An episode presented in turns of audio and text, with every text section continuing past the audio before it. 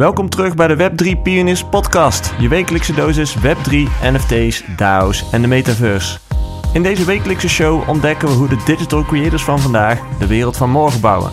Deze show wordt mede mogelijk gemaakt door High Five, het Web3 agency van bureaugroep Handpicked. En dan de wekelijkse disclaimer, wij geven geen financieel advies. Web3 kan geweldig zijn, maar tegelijkertijd kan er ook nog heel veel misgaan. Dus, do your own research and don't blame us. Dat waren de huishoudelijke mededelingen voor nu en dan beginnen we nu aan de aflevering van deze week. Nou, vandaag hebben wij te gast Marieke de Ruiter de Wild. Tada! Tada, welkom. Dankjewel. De hele wereldreis afgelegd. Ja, met koffer. Met koffer, entree Ja. inderdaad. Ja. Ja, paspoort mee. Op de En pas halverwege. Ja, ja. op de doorreis naar eh, Parijs, hè? ja, Want daar is nu weer iets... iets. Ja, eh, precies. Er is een Ethereum... Conferentie. conferentie. Ja, niet een, de, De Ethereum-conferentie. Ja. Oké, leuk. ja, dus Daar dan ga gaan we mensen ontmoeten die we al kennen. En met name ook nieuwe mensen ontmoeten die Ja. misschien willen investeren. Oké, ja, daar gaan Ja. we het later over hebben, dat investeren. En lekker naar de Eiffeltoren natuurlijk. Ook dat, lekker ontbijten ergens. En, Ja. eh, ja, top. Ehm, founder of Open Food Chain. Dat is je bedrijf dus. Ja. Eh, gaan we het straks ook over hebben. Maar zou je nu alvast een beetje kunnen toelichten wat dat precies is? Ja, het is heel simpel. We maken je food traceerbaar, Mhm. zodat je weet wat je eet. Oké, Punt. ja. Nee, Goeie heel pitch. simpel inderdaad. Ja. ja, keep it simple hè. Ja, Nou, laten we eerst eens even wat eh, in gaan zoomen op jouw eh, verleden. Eh, als in, ja, wat heb je opleidingen gedaan gerelateerd hieraan? Of komt dit echt compleet... eh, Nee, het is echt heel consistent waar ik ooit mee begonnen ben. Dus ik ben ehm, eh, ooit begonnen met wat je vandaag de dag computer science in eh, Wageningen zou noemen. mhm. Wageningen is de landbouwuniversiteit in Nederland. Ook wel wereldwijd heeft het echt wel grote faam.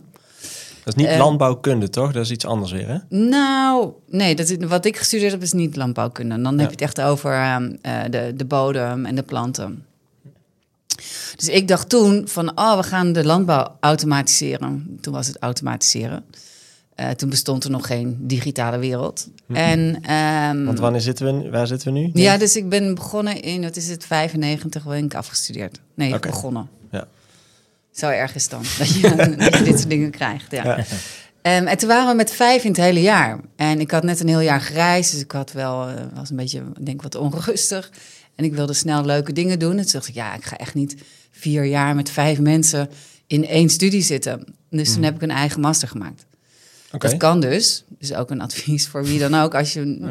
eh, je eigen dingen wilt doen, Ja. je kan gewoon je eigen master samenstellen. Dus dan moet je wel natuurlijk argumenteren waarom je dat noodzakelijk vindt. En een pakket samenstellen wat dan door allerlei commissies gaan. En dat willen ze natuurlijk niet, want het kost allemaal extra geld. Maar het kan wel.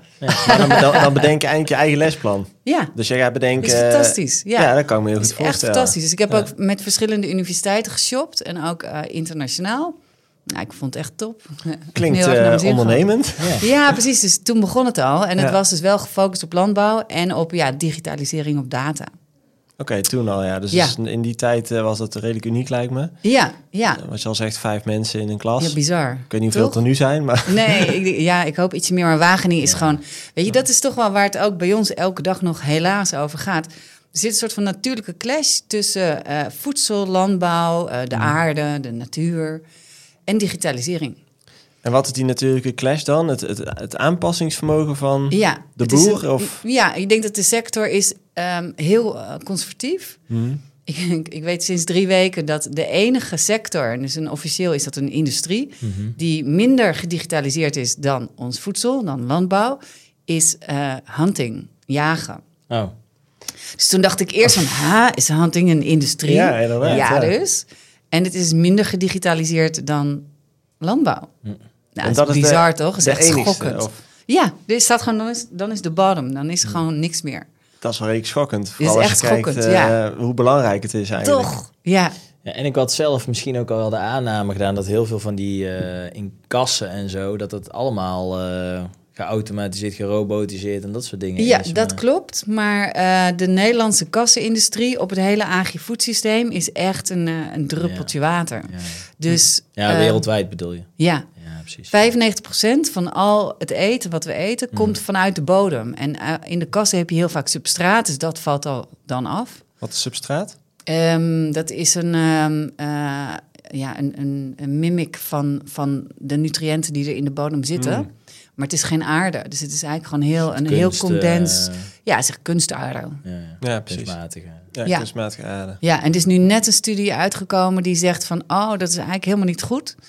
Eh, want er- daar zit gewoon veel meer complexiteit in zo'n bodem... die we nog helemaal niet goed begrijpen. Ja. Dus als we dat gaan abstraheren... en dan onze groenten en voedsel daarop gaan groeien... dan missen we heel veel belangrijke componenten... die we gewoon niet goed hebben eh, in kaart gebracht. Ja, ik heb dat zelf ook ervaren. Ik heb een nieuwbouwhuis en alles in mijn tuin gaat steeds dood, omdat het gewoon niet wil, eh, niet wil groeien. Ja, Ja, die- die voilà. grond- Ik dacht altijd, eh, eh, boompje erin, water erbij, Ja. een beetje... Nee, dat is maar- echt wel... is bij mij ook de heg. Ik weet niet of je Ja. als hebt gezien in mijn voortuin. Een deel bloeit supergoed. En dan ineens, pom, dood. Ja. Eén meter, één gestrekte meter, dood. En dan één plantje weer Ja. helemaal baas. Ja. En dan weer... Toch te weinig liefde. Ja. Ja. maar dan kom je dus achter. De grond heeft dus echt wel degelijk voeding en noem het allemaal Ja. maar op. Ja. Eh, Ja, het is best een ding. En ook Ja. als je dus kijkt wat er met ons eten en onze gezondheid gebeurt... ja. Dat is ook echt zorgelijk. Het is eigenlijk gewoon raar dat we daar niet zo bezorgd met z'n allen over zijn zoals ik dat ben. Of wij dat zijn bij ons. Ja, nou, hoe het een beetje voor, voor mij voelt althans. En ik, heb, ik denk dat ik een onderdeel ben van een soort groter iets wat maatschappelijk ook speelt. Als in, eh, je begint steeds meer behoefte te krijgen om terug naar de kern te gaan. Dus van, hey, ehm, wat voor eten eten we nou eigenlijk? En eh, is dit wel gezond? Hè? Want Ja. je eet wel inderdaad dingen die, waarvan je denkt dat ze gezond zijn. Ja, het is echt, het is echt ja, hoe meer ik weet, het is echt met de dag, hoe, Precies. hoe, hoe meer gemotiveerd ik ben om te doen wat we doen. Want ik, ik zat bijvoorbeeld gisteren, Ikigai, ken je dat boek? Ja, Nou, die zat ik te, le- te lezen en dan lees je over die blue zones, waar mensen heel oud worden en zo. Wat doen die mensen dan? Super basic, die leven gewoon van de natuur. Ja, Gewoon, precies. die verbouwen hun eigen groenten, die eten hun eigen dieren, Ja. als ze al vlees eten überhaupt. En weinig Eh, sport, hè? Maar gewoon, weinig sport, maar gewoon veel bewegen. Ja. Ja. eh, Dus gewoon veel lopen. Ja. En dan denk je, het is zo simpel. Alleen ergens in de afgelopen 50 jaar... Ja, we Zijn- got lost. Ja, wij zijn alles, eh, denk ik, veel onnatuurlijker gaan maken of zo. Ja, je gaan isoleren denk ik. Hè? Dus dingen heel erg gaan isoleren en, en Ja. eh, gaan maximaliseren als, als, als eh, unit. En is dat ook wat er in de voedsel is gebeurd? Ja, zeker weten. En nog aan het gebeuren is, hè? want nu ook met natuurlijk kweekvlees is eh, een big issue. Ja. Eh, Is dat Nederland iets is goeds daar wel. of- Ja, ja, dat is, ja, ik vind van wel, want ik Mhm. vind sowieso dat je altijd veel innovatie nodig hebt. Mhm. En moet gaan onderzoeken, is dit nou goed of niet? En daar komt natuurlijk wel een beetje mijn eh, wetenschappelijke achtergrond bij kijken. Mhm. En er was destijds een hele grote studie gedaan. Hè? Heel veel van ons belastinggeld uit Europa, maar ook uit Nederland wordt eraan besteed. Is GMO nou wel of niet goed? GMO is genetically modified. Dus ehm, als je aan de genen van een plantje gaat rommelen, Mhm. of dat nou schadelijk is of niet. Nou, de conclusie na echt heel veel miljoenen onderzoek en heel veel onderzoekers, we weten het niet, het hangt ervan af. Nou, wat gebeurt er met zo'n onderzoek? Dat gaat gewoon hup, onder het kleedje en er gebeurt verder niks meer mee. Hm. Dus ik ben heel erg van de eh, overtuiging dat we moeten veel experimenteren en daar gewoon goed naar kijken wat nou het effect is. Ja. Maar zijn het ook geen dingen die je echt, eh, waar je heel veel tijd voor nodig hebt om erachter ja, te komen? zeker, tuurlijk. Ja, generaties. Ja, maar net zoals dat we er nu misschien dus Ja. pas achter komen dat dat kassensysteem misschien dus niet per se de beste optie is. ja. Eh, want hoe lang doen we dit al? Ja, nee, hartstikke lang. Ja, Ja, nee, dus dat ben ik met je eens, maar niets doen is geen optie. nee, zeker. En, Waarom eh, niet? ehm, nou, als je gewoon naar de bevolkingsgroei kijkt. Ja, precies. Dus Dan- gewoon, er is meer eh, monden om te voeden, om het zo Ja, te zeker zeggen. weten. En die zitten heel geconcentreerd. Hè? Dat is ook echt een uitdaging. Mhm. Als het nou een beetje over eh, uitgespreid was, ja, dan kan ieder zijn eigen plantjes om zich heen hebben, net als vroeger. Ja. Heeft, Dat kan niet heeft, meer. heeft klimaatverandering daar ook nog impact op? Ja, Dat zeker. Gewoon het aantal, hoe noem je dat, eh, voedingsrijke bodem neemt gewoon af? Ja, ja, dat is echt onder de 50% wereldwijd. Hè? Dus echt eh, ook, ook dat je denkt van waarom heeft niet iedereen het hier de hele dag over? Ja. Hm. En hebben we het over dingen. Eten is bijzaak, hè? iPhones zijn wel belangrijk. Ja, die zijn wel belangrijk. Ja. Ja. En op vakantie gaan is ook belangrijk. Want wij kunnen gewoon een, een overheid hebben die zegt van jongens, we hebben echt wat, wat serieuze issues. Ja. Maar we gaan eerst even op vakantie. ja, met z'n allen. Ja, Ja. Ja, het, blijft natuurlijk een eeuwige... eh, ik, denk, ik, ik denk daar vaak over na van waarom is het inderdaad... Waarom zijn de belangrijkste dingen worden het minst besproken eigenlijk? En ik ben daar zelf ook schuldig aan. Dat is niet dat ik hier heel erg mee bezig ben. Maar het is zo raar eigenlijk hè, dat je zo'n levensessentieel iets. Gewoon, ja, dat Ja. niemand daar echt iets van weet. Voedsel bijvoorbeeld, ja. Ja, nee, je weet dus niks van. Ik kan echt het feit op tafel gooien dat tussen de, eh, de 30 en 80 procent, dus tussen de 1 op de 5 en 1 op de 3 flessen van olijfolie die jij gewoon bij de Albert Heijn of de Lidl koopt, Hmm. is geen olijfolie. ja. Het is wel een, een edible oil, dus een eetbare olie. Je gaat er niet, weet je, je krijgt er niks van. Maar het is niet wat je denkt dat het Nee. is. En dat zijn dan de officiële cijfers. Dus waarschijnlijk ligt de, de werkelijkheid nog ergens anders. Ja, ik, ik volg dus laatst tijd meer van dat soort eh, van die eh, die alles gaan ontleden. En dan gaan ze naar de Ja. supermarkt en gaan ze die producten ontleden. Leuk Ho- toch? Ja, Ja. ik vind dat dus heel interessant. Ja, maar je wordt geflasht waar je bij Precies, staat. net als honing ook, weet je wel. 90% van wat er in dat vak staat is gewoon geen honing. Nee, het is gewoon gekristalliseerd suiker. suiker. gewoon. Ja, het is gewoon een heel goed businessmodel. Ja. Food is een heel goed businessmodel. Ik bedoel, Ahold Ja. Doet het fantastisch. Precies, en als je dan in de supermarkt dus een beetje je weg gaat leren van hey, welke producten doen ertoe en welke is, is dus gewoon marketing, fake en noem maar op.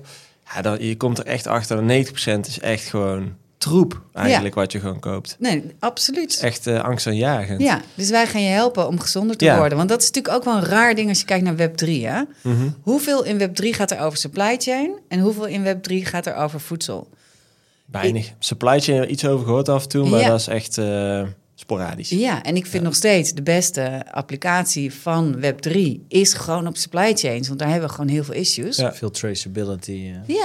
en Ja. efficiëntie. Hè? Want als je kijkt hoe inefficiënt supply chains zijn, je schrikt ervan. Ja, hoe kun je daar iets meer over zeggen hoe dat nu is? Ja, als je denkt ehm, een, een, een recall hè, van een product. En dat kan zijn, dat hoeft nog niet eens over voedsel te gaan. Een Terugroepen. Dus terugroepen van actie. iets. Ja. Ja. we hebben natuurlijk gezien in, in voedsel wat wat meer in het publieke debat was met de eieren toen, weet je wel, die Mhm. fipronil. Nou, alle eieren worden gewoon in één keer eh, vernietigd. Dat is heel veel nutriënten en kosten natuurlijk, die daar gewoon vernietigd worden. Mhm. Is helemaal niet nodig op het moment dat je gewoon een goed traceability systeem hebt. Dan kan je precies zeggen, dit is de bron, daar is het heen gegaan. Dus Ja. dit stuk, dit, dit moeten we isoleren en vernietigen. Ja. zeg maar. Maar hoe zit dat dan precies? Want ik heb geen, ik weet niet veel van supply chain, maar wat ik ervan weet is dat er bijvoorbeeld bij eh, bepaalde voedingdingen is dat er alles wordt in batches. Hè? Dus bij eieren wordt Ja. bijvoorbeeld wel een code opgezet. Ja, En die code staat dan eh, representant voor een bepaalde batch die op een bepaalde dag of zo, of maand of weet ik veel, een bepaald Ja. tijdvak is geoogst. ja. Eh, en dan weten ze van als er dus een, iets terug moet, want dan is het wel die hele batch natuurlijk in één keer. Maar dat is dus ook het rare. Dat het ei is serieus het beste kindje van de klas. Want het is een heel mooi, eh, tastbaar eh, Mhm. product. Wat eigenlijk meteen van farm to fork gaat. Mhm. Er zit geen pro- procesverwerking Mhm. bij. Als in dat, dat product wordt verder niet meer aangeraakt. Het is Precies, gewoon, komt ja. uit het kip. Komt en- uit kip en hub in, Ja. in de En schappen. die in de kip is ook niet eh, bewerkt? Ehm, jawel, ja, en het, wat heel Die belangrijk is, eh, wat voor voedsel gaat er in die kip? Dat is heel belangrijk. Ja. En dat weten we dus helemaal niet. Ja. Maar in principe is het ei van het hele eh, voedselsysteem een van de best getraceerde producten. Wat is een En van de toch gaat het daar dus fout. Soja. Dus de, de echte, de hardcore commodities, dus de, hoe noem je dat? De Ja, de grondstoffen. Goederen, grondstoffen. grondstoffen, ja, ja. grondstoffen klinken ook heel ouderwets, toch? ja, koffie- Koffiebonen. Ja, eh, koffie. graan. Ja, koffie soja. en, en, en eh, dus de grootste is soja. In 70% van de producten in een supermarkt wat je eet, Ja. zit soja. Weet niemand wat van. Hoorde ik laatst over, maar dat was omdat een kindje van mijn dochter had een allergie. En Ja. die ouders moesten dus bij alles in de supermarkt gaan opletten. Of, Ja, en, dus en blijkt dan dus nog, heel veel en producten. dan nog, dan, dan, Ja. je kan het vaak niet vinden op producten. Dus wat is dan je, je keus? Nou, dan niet. Het is heel binair, hè? Ja. En met blockchain kan je dat natuurlijk veel, of met, met PRI, kan je dat gewoon veel Ja. specifieker maken. En uiteindelijk, ons einddoel is personalized nutrition. Dus dat op basis van jouw biometrische informatie Mhm. krijg jij gewoon goede voeding binnen. Want dat is uiteindelijk wat je wilt, met natuurlijk een, een experience erbij. Mhm.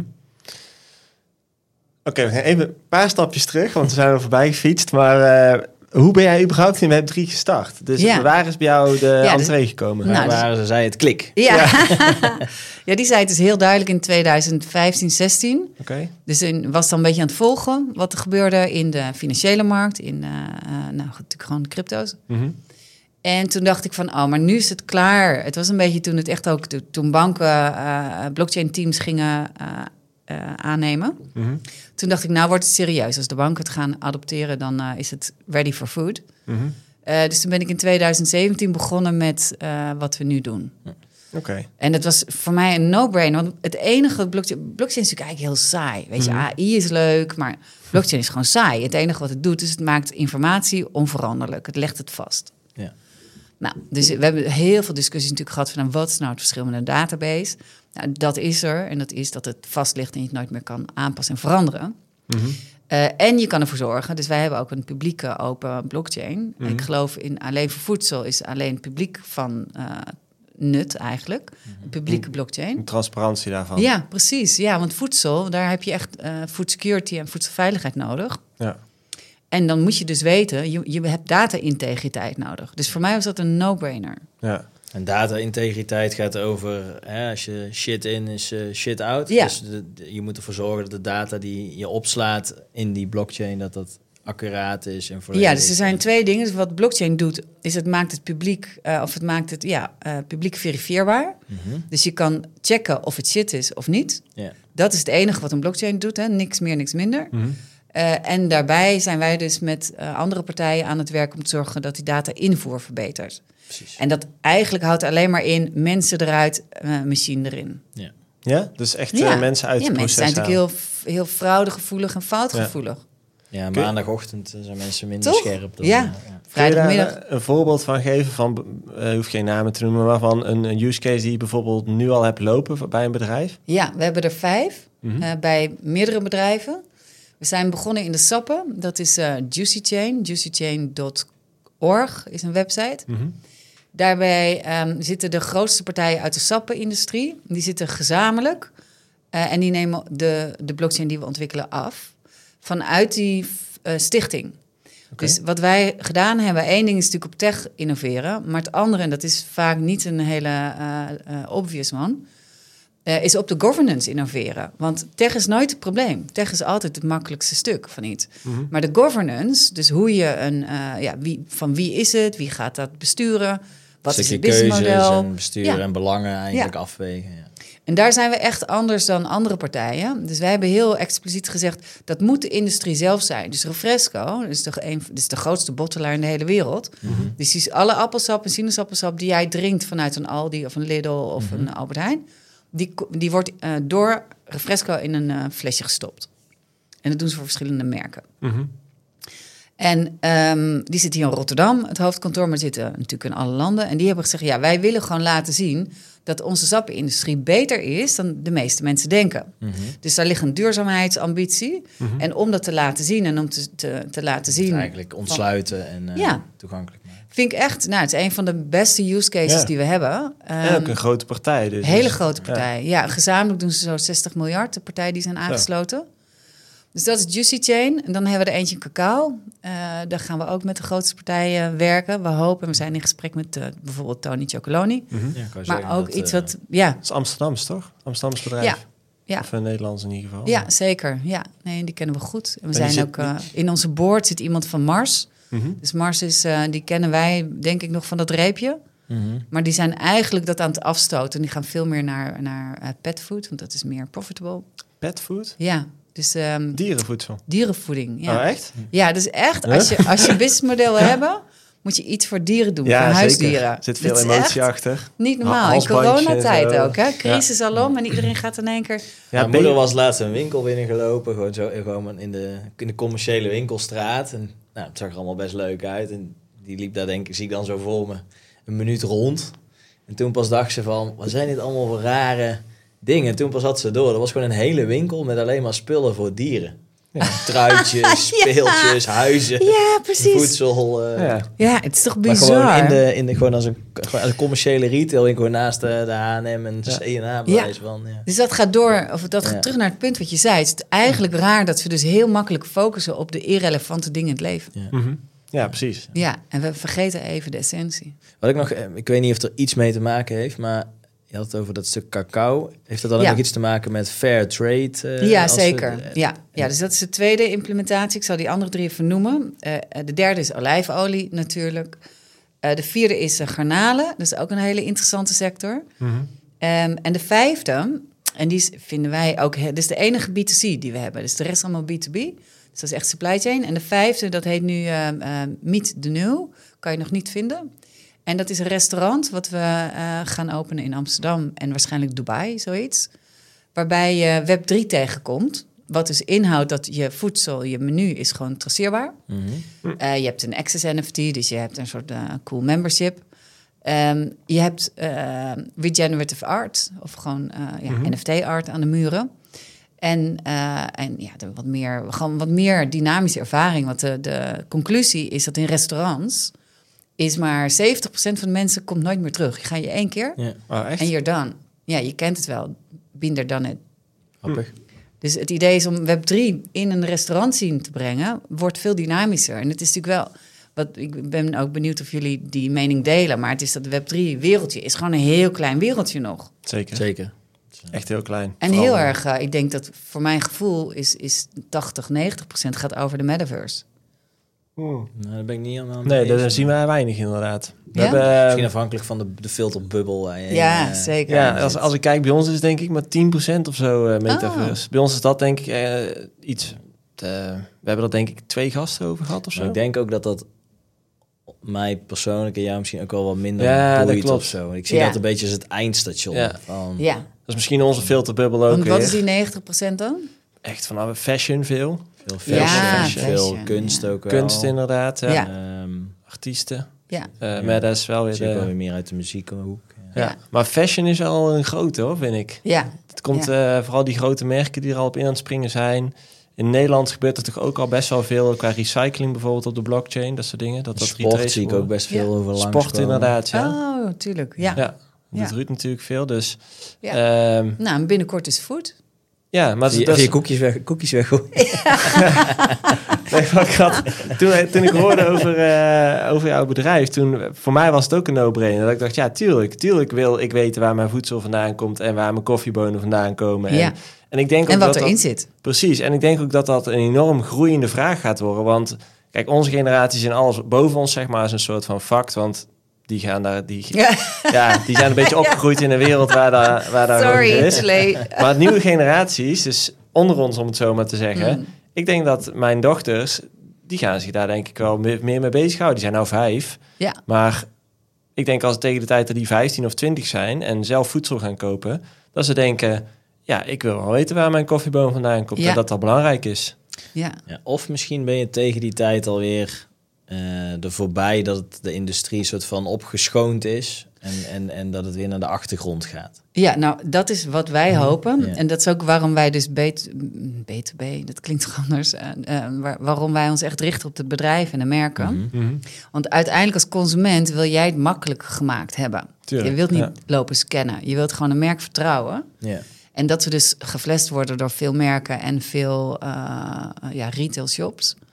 Is iets wat denk ik steeds meer aan het licht gaat komen. En daardoor ook veel meer... Merkschade en zo. Ja. Ja. Dus je wil eigenlijk eh, ja, een soort van het ge- gedragsverandering bij de Ja. producenten eigenlijk. Ja, eh, ja maar dat is de brengen. snelste klap. Ja. Want eh, op consumenten kan je niet vertrouwen. Op het moment dat er, tenminste, kan je niet bouwen. Op het moment dat daar een crisis komt, gaat iedereen terug naar het goedkoopste Ja, stuk in het schap. Ja. Dus eigenlijk, maar ik, ik zie die verandering vanuit de industrie. Daar, voor mijn gevoel gaat het altijd extreem langzaam. Dan mag er nou zet nog maar Ja, extreem. Precies, voor. dus eh, daar zie ik geen tien jaar gebeuren, zeg maar. Nee. Omdat als zo'n, hun zijn natuurlijk bij gebaat, eh, er zit een financieel Ja, model achter. zeker. Dus hun gaan niet zomaar zeggen, we gaan al die troep buiten gooien, want dat verkoopt waarschijnlijk het meeste. Ja. Dus eh, ja, Ja. ik zie daar ergens klem lopen, dat ik dan denk van... Nee, dat is zo. Hè? Dus eh, dat is ook als jij, eh, als we hier vijf jaar geleden hadden gezeten. En ik heb ooit nog wel een interview ook gedaan met eh, IBM. Dus die is ook nog wel on op, bij YouTube. Mhm. En, en ja, ik was ervan overtuigd. Nu hadden we al lang alles op de blockchain staan. Wat bizar dat dat niet zou gebeuren. Ja, Ja. Nou, de reden waarom het nog niet zo is, is omdat gewoon de, de, de adoptie gewoon heel langzaam gaat. ja, Het precies. gaat wel. En wat het goede nieuws is, er komt nu nieuwe eh, eh, regulation aan. Mhm. In, binnen de Europese Unie. En ook daar ben ik echt wel trots op de Europese Unie, want die doet het toch wel echt goed als je kijkt naar Ja, de, de wereld. Ja, ik wou zeggen, dat, dat is wat je vaker hoort, Ja. hè? de Brussels effect. Van uh, als, als iets eenmaal binnen Europa Ja, soort van wat vastgelegd en regulering is, dan ja, al die grote merken wereldwijd, die willen toch aan Europa leveren. Grote markt. Ja, Dus dan Ze is dit de wel. standaard. En daarmee verhoog je eigenlijk de standaard voor de ja, wereld. zeker. Nee, dat is echt... In voedsel is dat absoluut waar. Is dat ook die Mika of is dat een Ja, andere? is ook Mika. Oh, dat valt Ja. daar ook weer onder. Nou, het is bij ons... Het, nee, het is, Mika is belangrijk. Ja? Ehm, aan de andere kant, wij zijn een utility token. Ehm, dus dat is ja, white paper en KYC, maar dat hadden we toch al. Ja. Ehm, en wat eigenlijk relevanter voor ons is, is GDPR. Want Mhm. GDPR vraagt heel erg om een, een gedecentraliseerde database. Dus de pri- regelgeving. Ja, precies, precies. En daardoor willen bedrijven geen verantwoordelijkheid hebben over... die willen af van die centrale datasystemen. En wij zijn natuurlijk een decentraal traceability systeem... dus dat, con- dat concurreert goed met centrale traceability systemen. Kost natuurlijk ook een hoop geld. Ja, nou, zeker En weten. verantwoordelijkheid en eh, Ja. risicoboetes. Ja, En want laten we het hebben over open food chain. Hè? Want je zegt al, we zijn een, eh, hoe noem je dit? Een getokenized, eh, of een, eh, je zei het net. een tokenized utility traceability. Ja, utility token. Dat was hem. Ja. Kun jij eens eh, vertellen hoe het bedrijf is opgezet? Want volgens mij is dat niet een standaard systeem of een standaard eh, Ja. eh, manier. Ja, dus allereerst wat belangrijk is, is dat in, het, in den beginnen eh, wilde ik grote protocollen naar voet brengen. Want ik had helemaal geen intentie om. Ik kwam uit een softwarebedrijf waar ik eh, directeur was. En ik dacht, ja, je, je verbrandt zoveel geld zo snel. Ehm, dus al die unicorn verhalen zijn echt leuk om te horen, maar de binnenkant is heel anders. Eh, dus dat wilde ik niet doen. Dus ik wilde gewoon als, als integrator eigenlijk aan de gang gaan om snel vaart te maken. En toen kwamen we erachter dat Hyperledger, eh IBM's, eh eh, Food Trust werken niet in food. Omdat je in food heb je heel veel transacties. En je hebt een decentraal systeem nodig, omdat het gewoon zo'n hele lange keten is. Mhm. Dus toen zijn we uiteindelijk toch onze eigen ehm, eh, layer one gaan bouwen. Even, heel even pauze, dat, dat ik het ook, dat iedereen dat kan volgen. Want zeg je dan eigenlijk dat bijvoorbeeld een oplossing als Hyperledger, dat bestaat, dat zou je kunnen inkopen, maar dat is waarschijnlijk duur. En dat, dat kan dus wel werken, maar dan misschien vooral voor een producent zelf, maar niet om een hele Nee. keten over de wereld. Bedoel ja, je dat? Ja, precies. Dus eh, voor een producent ook niet hoor. Dat, dat zou kunnen werken voor eh, een bedrijf als gewoon een internationaal bedrijf. Dat, Coca-Cola. wellicht, maar dan denk ik, dan is de value proposition, eh, dan is de toegevoegde waarde eh, versus een bestaand ERP-systeem is veel te klein. Ja, ja. Dus ik vind dat daar geen goede use case is voor Hyperledger. En dat is best wel een hele bolde statement. Want in food zijn er wel wat blockchains die, die lopen en dat is bijna allemaal Hyperledger. Oké. Oké. En hoe lang worden die al gebruikt dan? Zo'n... Ja, sinds. Nou, heel veel van de eh, pilots die eh, IBM begonnen is, ik weet niet, destijds was die Mango in het nieuws, waarbij ze dus de terug, de, de, de recall-tijd, dus de, de, de tijd om een product uit de schappen te halen, was van eh, een paar dagen naar een paar seconden. Door blockchain. Door blockchain, ja. En tuurlijk, want dat is de use case. Dat is de use case. Ehm, maar al die pilots zijn allemaal gestopt omdat het gewoon te duur werd. Omdat IBM verkoopt natuurlijk gewoon ook heel veel uren. Ja. En waar heeft een zitten, die, businessmodel. Stuk consultancy. waar Ja. zitten die kosten in dan? In de consultancy en zo? Absoluut, ja. Ja, precies. Want de Net als een technologie, ERP-systeem. Dus ook gewoon veel duurder dan dat het eigenlijk noodzakelijk is. ja, want de technologie aan zich eh, kostte niet zoveel. Nee, helemaal niet. Nee, dus wat wij ook, we hebben echt een ander businessmodel. Dus wat wij zeggen, eh, we hebben, het is een SaaS-model, hè, dus de keten, ehm, die, die koopt zeg maar een membership, een eh, jaarlijkse abonnementskosten. En dat is een hele lage fixed fee per jaar, is 10.000 euro per connectie tussen je ERP-systeem en de blockchain. En En ERP dan ben je is, klaar. wat is je Het is ERP-systeem? een Enterprise Resource Planning systeem. Dus dat is eigenlijk de, de software die alle bedrijven wel een beetje eh, binnen huis hebben. En daar zit alle data in. Ja, en, daar zit eh, alle En data. daar moet het mee communiceren. Dus Ja. dat is eigenlijk van hoe, ja, hoe, hoe, hoe track je dingen die ook buiten jouw eigen... Hè, dus Ja. waar komt het vandaan en Ja. waar gaat het naartoe, denk ja, ik dan, precies. toch? ja, dat, is het. Dat, is het. Dat we Ja. uit En uiteindelijk, want je zou willen dat er alle informatie in zit, maar die zit er helemaal niet. Want die leeft gewoon in Excel-sheets. Hm. Die leeft op papiertjes die op het bureau liggen. Mooi, hè? Ja, nou, zo, zo erg is het dus. Ja. Ja. Maar jullie product, ehm, die heeft dus die fee zeg maar verlaagd, extreem verlaagd. Ja, Dus de, de vaste kosten zijn eigenlijk eh, heel veel lager. ja, maar je deelt ze met elkaar. Dus in plaats van dat iedereen zijn eigen ERP-systeem laat installeren eh, binnen huis, Mhm. waardoor een soort open hart operatie is dat, waardoor je hele eh, organisatie Ja, ja. op zijn gat ligt voor een paar weken. Zeg je, we delen die kosten met allemaal en we maken met name die onboarding gewoon heel makkelijk. Ja. Dus wij kunnen eh, binnen twee dagen en eigenlijk binnen zes uur eh, kunnen wij een, eh, een connectie maken. Oké. En dan jullie verdienmodel zit er dus vanuit een andere kant in. Ja, gewoon veel. veel Ja, bedrijven connecten. ja precies. Ja, precies. Ja, dus we gaan van een hoge marge naar een lage marge. Mhm. En weinig gebruikers naar veel gebruikers. Ja, en daar is Heel de kanteling. simpel. En wat hebben hebben die tokens er dan mee te maken? Die, Ja. eh, Eh, die tokens die eh, moeten we nog lanceren. Dus Mhm. die zitten wel al in de techniek, maar die zijn nog niet op de markt te koop. Mhm. Eh, we gaan die lanceren volgend jaar, in het eerste kwartaal. En wat die tokens doen, dus de, eh, de deelnemers aan die keten, die moeten tokens hebben, omdat ze hun nood, ze- ja, Een validator eh. ja, dus omdat ze eigenlijk een kopie willen hebben en controle willen kunnen hebben op dat systeem. Daarvoor heb je een nood nodig. En dat is eigenlijk een stukje computerkracht wat je zelf draait. Ja. En daarmee weet je dat je gewoon volledige inkijk en vertrouwen hebt in het systeem. want Want daar, staat systeem. een kopie van de hele blockchain Ja. op, toch? Dus, eigenlijk het, het, het decentralisatiemechanisme. Hè, kijk bijvoorbeeld naar, naar Bitcoin. Ja. Hè, er zijn honderdduizenden van die nodes in, in de wereld die iedereen heeft. Daarvan zeggen jullie eigenlijk, om dat netwerk voor Open Food Chain te bouwen, nodigen we eigenlijk participanten uit, producenten uit om daar deel te nemen. Ja. Dus die moeten tokens kopen en zo'n ja, node precies. draaien. Ja, En zo, ja. als je dus veel klanten hebt, heb je ook veel nodes en dan maakt het gedecentraliseerd. Absoluut. Nou, dat is een hele mooie uitleg. Nou weten we natuurlijk ook allemaal dat eh, op dit moment agrifoodbedrijven geen tokens gaan kopen op de markt. Ook dat had ik vijf jaar geleden gezegd. Ja, nu zijn daar bedrijven wel aan toe. Die kopen dat gewoon vanuit een treasury op de markt. Dus eh, daar zit dus nu nog een stichting tussen, de Open Food Chain Foundation.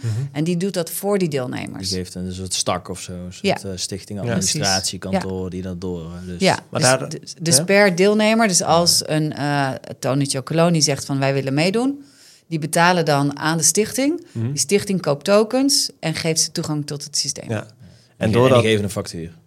Precies. Ja. En op het moment is daar, daarmee is het voor een Tony is het gewoon een hele normale eh, businessproces. Ja, precies. Maar aan de achterkant zijn ze helemaal klaar voor eh, de nieuwe wereld die eraan komt. Ja. ja, want daardoor, doordat al die bedrijven die notes hebben, kun je eigenlijk misschien zeggen dat de food-industrie straks haar eigen data beveiligt, elkaar Ja, beveiligt. ja, zeg maar. precies. En toezicht Ja. houdt op En elkaar. toezicht Toezicht houdt. houdt. Voilà, Ja. ja. want alleen foodbedrijven hebben dus een noodrunnen en die hebben ook toegang en beheer tot de data die binnen de food. Ja, Zit. precies.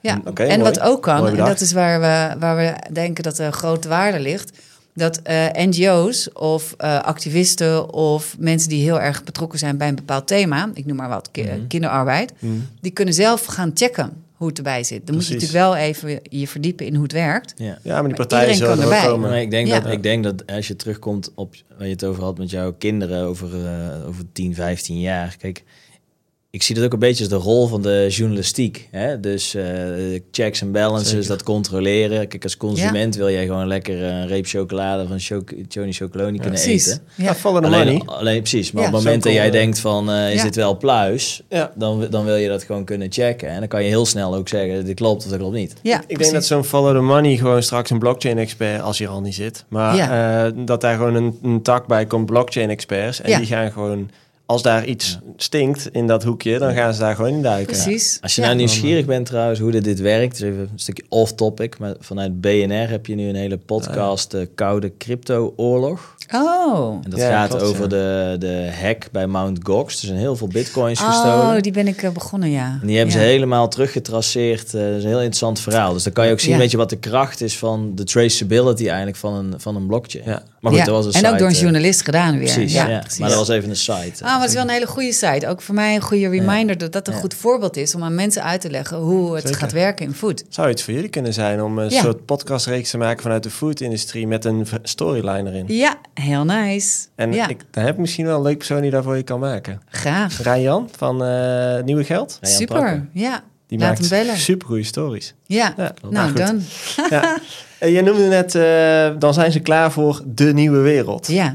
Wat is dan, dan die nieuwe wereld? Daar ben ik al benieuwd naar. Ja, die is, voor, voor ons is het echt een eh, no-brainer. Of het is het, eh, de, de wereld wordt een tokenized wereld. Je hebt zelfs, godzijdank, eindelijk een, een bank in de landbouw. dat is eh, Santander, dat is een Spaanse bank. Mhm. En die heeft nu ook eh, een nieuw product gelanceerd... Waarbij, waarbij er een boerenlening is uitgegeven... gebaseerd op eh, tokenized assets. Oké, deze moeten we even unpacken, denk Ja. ik. Eh, ja. eh, hoe, leg je het makkelijk uit? Als in eh, een boer Dat- kan dus een lening krijgen. ja, dus wat je doet is je, je digitaliseert de eh, De assets, bezittingen. je bezittingen Mhm, Dus je tractor en je, je, je Ja. maaiwagen en alles wat en je de hebt. oogst. Hè, dus ook gewoon je... Oh, ja. je- ja. Kun je En, koeien en zo tokenizen? ja, ja, zeker hebben al. Ja, die zijn nummers, hartstikke hè? veel waard, ja. CO2-uitstoot. Ja. Dus, echt- Ja, ja, ja, dat is serieus. Dat is een tijd geleden al eh, helemaal gedaan. ja. Het wordt nog niet goed geïmplementeerd, maar het is wel begonnen. We mogen geen koeien meer bijten of zo. Ja, ja het is, CO2-uitstoot. ja, ja dus, hè, dat is een heel ander, dat is een hele podcast nog Ja. die erachter zit. Nee, maar daar, ik weet het omdat we- de man... Ik zit op een boerderij, waar, daar huur ik mijn ruimte. En die man heeft dus alles verkocht. Als een Ja. koeien. En die heeft helemaal uitgelegd hoe dat zat. Dat is echt Ja, interessant. interessant toch? Ja, Ja, nou, dat komt dus in die podcast die we gaan Ja, beginnen over precies, het ja. voedselsysteem. Ja. Ja, Ehm, en ehm, dus je, je digitaliseert die bezittingen van het boerenbedrijf. Mhm. En op basis daarvan kan je dus een risicoprofiel maken en kan je een lening uitgeven. Mhm. Nou, dat is fantastisch, want eh, die hele leningindustrie praat maar met een, een, een eh, individuele boer hier in Nederland. Maakt niet uit wie en vraag maar eens wat ze van Rabobank vinden. Nou, Dat is de boerenbank, toch? dat is de boerenbank. Ja. Het is ook een coöperatie. Maar ik denk dat 99,999% ja, gaan zeggen dat ze er niet zo tevreden mee zijn.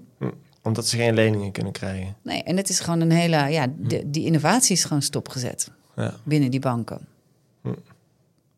ja ik... eh, Dus het feit dat daar dus een tokenized... eh, dat daar dus in andere landen wel innovatie plaatsvindt... mhm. is voor ons een, een heel go- goed teken van... zie je wel, het gaat gelukkig eerder komen dan dat we dachten. Mhm. Maar uit andere hoeken. Maar uit andere hoeken. Ja, En niet maakt- uit Nederland. En dat vind ik wel eh, Ja. zorgelijk. En maakt dat eh, voor een boer is het, is het voordeel daarvan dat hij dus eigenlijk eh, minder afhankelijk is geworden van één partij. Maar dus ook zijn geld kan halen bij een andere bank, bij Ja. Santander of bij... En dus ook geld kan, kan, kan krijgen op basis van eh, eigendommen waar, waarmee die nu geen geld kan krijgen. Dus eigenlijk gaat zo'n boer gaat kunnen intappen op, eigenlijk op wereldwijde liquiditeit. Voilà, ja, Ja. zeker. En wat nog eigenlijk veel interessanter ook is, want één ding is echt eh, het, het innoveren en vernieuwen, het tokeniseren van het huidige businessmodel. Mhm. Dus van de, van de, de SIS-situatie. Maar wat veel interessanter is, en daar zouden we het niet te veel over hebben, is wat kan. En dat is namelijk dat je dus andere diensten die een boer levert ook kan gaan verwaarden. En dan heb je het bijvoorbeeld over inderdaad het, het, het vastleggen van, eh, van CO2 Mhm. in de bodem. Ja. Dan heb je het bijvoorbeeld over het onderhoud van het natuurgebied, et cetera. Ja, dus er zijn heel veel dingen die eh, een boer doet en daar krijgt hij niet Ja. voor betaald. Ja, ik zeg al, ik, ik spreek die boer vaak zat en die is dus ook echt gestopt omdat hij gewoon klaar mee was. Ja. Als en die zei, alles loopt hier vast in Nederland, Ja. ze komen geen Dus ze gaan ook allemaal, ja, ze gaan weg. Ja, terecht. Ja. En deze man was op pensioenleeftijd, die was er ook letterlijk klaar mee. Maar hij zei ook van ja, Ja, maar er zijn ook geen opvolgers Nee, meer. die kinderen zien hier helemaal geen brood in. Die denken, bekijk het Ja, maar. precies. Dus echt, Ja. daar zit nog heel veel winst eh, om te behalen, zou ik het zo zeggen. Ja, Maar wat jij nou net zegt, eh, dat is grappig, want dat zie je dus in meer industrieën, dat die dat intappen op wereldwijde liquiditeit. Eh, dat voorbeeld van die Patek eh, Philippe horloge. Oh ja. Ik weet niet of jij dat had voorbij zien komen, dat iemand dus een lening kreeg op een duur horloge. Alleen eh, het, het voorbeeld daarin was, normaal ga je naar zo'n pawnshop en dan leg je daar Ja. die horloge neer en daar krijg je geld voor terug. ja. Maar nu ben je niet meer afhankelijk van dat ene pawnshop in jouw dorpje. Maar kun jij in een wereldwijde Wauw. liquiditeitspool dus zeggen van... hé, ik heb een Patek Philippe en ik heb een ton nodig. Eh, ja, wie? Wie wil dat ding tokenizen? Want dan, Ah, hè, dan kun je gaaf. ze altijd eigenaarschap... eh Wauw. dus je ziet ja. het in heel veel verschillende industrieën al gebeuren. Eigenlijk dat Ja. liquiditeit niet meer naar lokaal zit. Ja. Maar ja, en dat is, de, de- dat is een goed ding. zeker, Weet je? En da- daarin, onafhankelijker. ja, en de, de, de kritieke eh, techniek daarin is een token. Ja, zeker. En wij willen dus dat de wereld sowieso sneller eh, tokeniseert, sneller gaat met die adoptie daarvan en de ontwikkeling. Mhm. En helemaal in voedsel. Want voedsel is uiteindelijk, ja, het, het bepaalt echt hoe gezond we zijn. Ja, zeker. Het is de, de input, hè? Ja, Want eh, even nog vooruit, eh, even een beetje dromen over die toekomst dan. Hè? Die, die nieuwe wereld waar bedrijven dan klaar voor Ja, zijn. ik Hoe heb een ziet... heel, heel leuk voorbeeld van chocola. Hè? Want dat Oké, iedereen ja. vindt chocola sap is natuurlijk helemaal niet zo interessant. We hebben ook een blockchain burger trouwens, die staat op onze website. stond op mijn lijstje, ja. Ja, openfoodchain.com. En dan zie je daar een plaatje van een hamburger. Als je daarop klikt, dan kom je naar eh, de blockchain burger. En dat is dus een, een hamburger met negen ingrediënten. Dit is dus een, eh, een voorbode van dat meet new wat we nu eh, aan het Mhm. ontwikkelen zijn. Waarbij je dus precies kan zien waar, kom, waar komen nou die ingrediënten vandaan en wat zit erin. Had je, hadden jullie daar ook geen eh, prijs mee gewonnen bij de Dutch Ja, Blockchain Week? ja precies. Tadaa. Ja. Ja. Ja. Wat, wat was de prijs? Eh, dat vond ik ook wel een hele coole, want het was eh, de, de beste enterprise solution. Oh, tof. Ja, Gaaf. eindelijk. Ja, ja want we zijn dus wel echt het, het lastige of waar wij mee stoeien. En dan kom ik terug naar die chocola. Mhm. Is eh, dat in de blockchain-wereld is, zijn wij een hele kleine stem. En in de foodwereld is Web3 gewoon niet aanwezig. Dus we zitten op een heel nieuw kruispunt van Web3 en food. Ja. En daar hebben we echt gewoon meer kenbaarheid en, en allies in nodig. Ik vind het wel heel interessant dat dan toch een aantal hele grote partijen, hè, waaronder dan wat je net noemde met die, eh, met die sappen, wat was het niet? Refres, refresco, ja. Dat, soort partijen daar dan toch wel eh, Ja. de, de, de use case en het nut en misschien ook de besparing in, door efficiency en, eh inzien. Ja, waar. Maar het gaat wel heel langzaam. Ja. En ook binnen die bedrijven kan ik je ook wel vertellen dat het had echt beter gekund. Weet je, uiteindelijk toen we begonnen in 2020, dachten we dat we nu nou eh, eigenlijk die hele sappenindustrie al lang hadden gedigitaliseerd en aangesloten. Mhm. En er zijn dus een paar hele grote partijen aangesloten. Maar eh, het sap staat ook nog niet in de schappen. Wat houdt gaat dat tegen dan? Is dat eh, Ja, is oude mensen aan de corporate. top? Nee, of- dit is gewoon grote corporates. Die eh, dit soort dingen die nieuw zijn, die buiten de, eh, ja, gewoon de normale dingen gaan, moeilijk uit, de, eh, uit de kokers krijgen. Ik denk dat ze dat die dat corporates die zijn heel risicomijdend. Ja. Hè? Dus ze, ze proberen eigenlijk alles. Ze investeren in alles. Ja, Ze zijn overal hebben ze er wel de tengels eh, in zitten.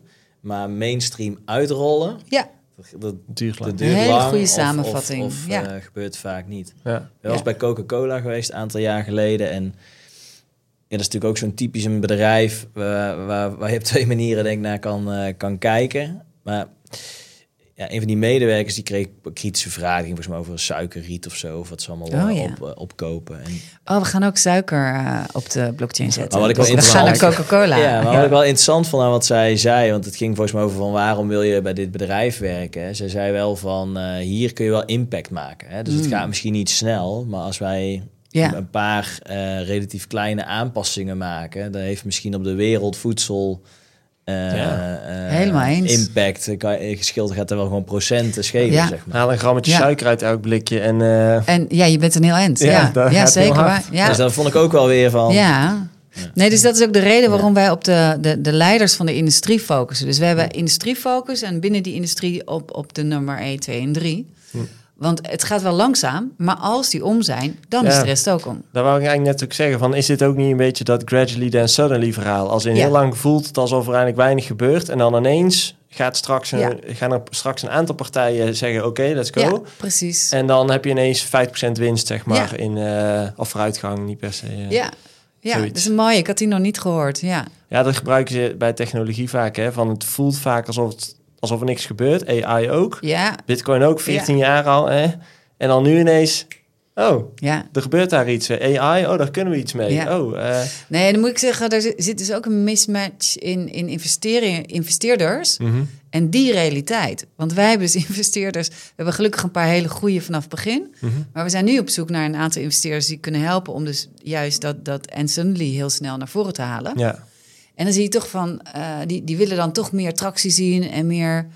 Terwijl ja, weet je, het gaat gewoon niet Korte sneller. termijn. Moeten die investeren. partijen niet eindelijk de grote industriepartners zijn? Die investeerders? Ja, de, dus de gebruikers zelf. Ja. Toch? Ja, maar dan moet je eens proberen om, om binnen die venture jouw capital pakje, ja, firms... maar- Ja.